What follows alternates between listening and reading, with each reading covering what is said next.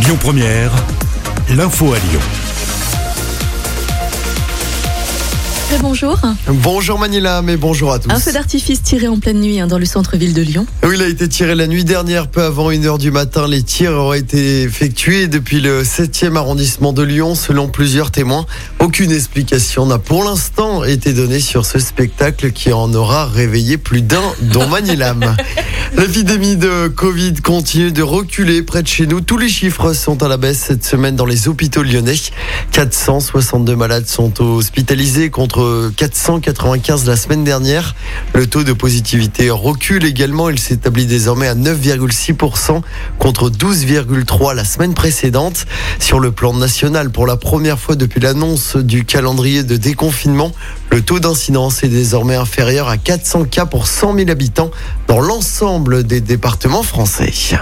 Top départ de trois jours de vaccination au Groupama Stadium. Cette opération permettra de vacciner plus de 10 000 personnes dans le stade de l'OL. Ces trois nouveaux jours de rendez-vous sont ouverts sur la plateforme Doctolib ou sur le site internet www.santé.fr.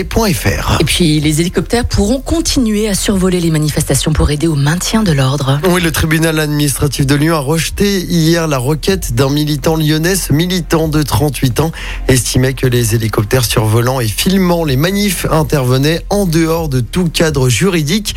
Selon le comité de liaison contre les violences policières de Lyon, la capitale des Gaules arrive en tête des sorties d'hélicoptères pour motifs policiers.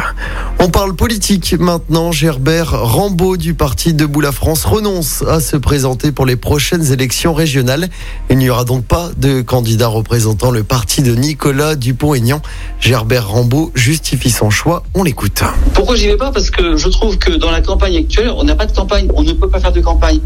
C'est-à-dire qu'on nous a mis des règles de confinement qui font qu'on ne peut pas rencontrer les électeurs. Or, nous, nous sommes un petit mouvement. Un petit mouvement, ça, la campagne, ça se fait sur le terrain. On allait rencontrer les adhérents, les militants, euh, faire des petites réunions publiques. Moi, il y a, il cinq ans, j'ai passé quatre mois à circuler dans tout le département. Euh, et, là, c'était pareil. L'idée, c'était de pouvoir effectivement aller à la rencontre des différents euh, départements, des, des communes, euh, s'appuyer sur le réseau qu'on a localement pour pouvoir rencontrer.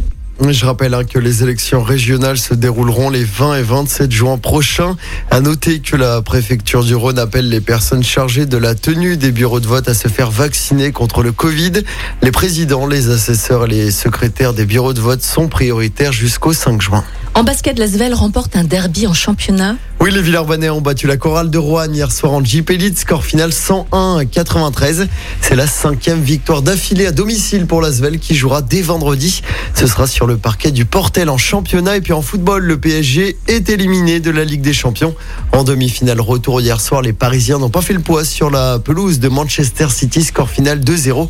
Ce soir, place à l'autre demi-finale, le Real Madrid de Karim Benzema se déplace sur la pelouse de Chelsea en Angleterre. Au match aller, il y avait eu match nul un partout en Espagne. Amaury, merci beaucoup. Et juste pour information, nous allons avoir le plaisir hein, de retrouver Lionel Perrin, qui est l'un des militants justement qui, qui souhaite qu'il n'y ait plus d'hélicoptères hein, dans, le ciel, dans le ciel lyonnais. Et par rapport euh, sinon au feu d'artifice, en effet, beaucoup de Lyonnais ont été réveillés euh, cette nuit. Dont toi. Dont moi. Amaury, merci beaucoup.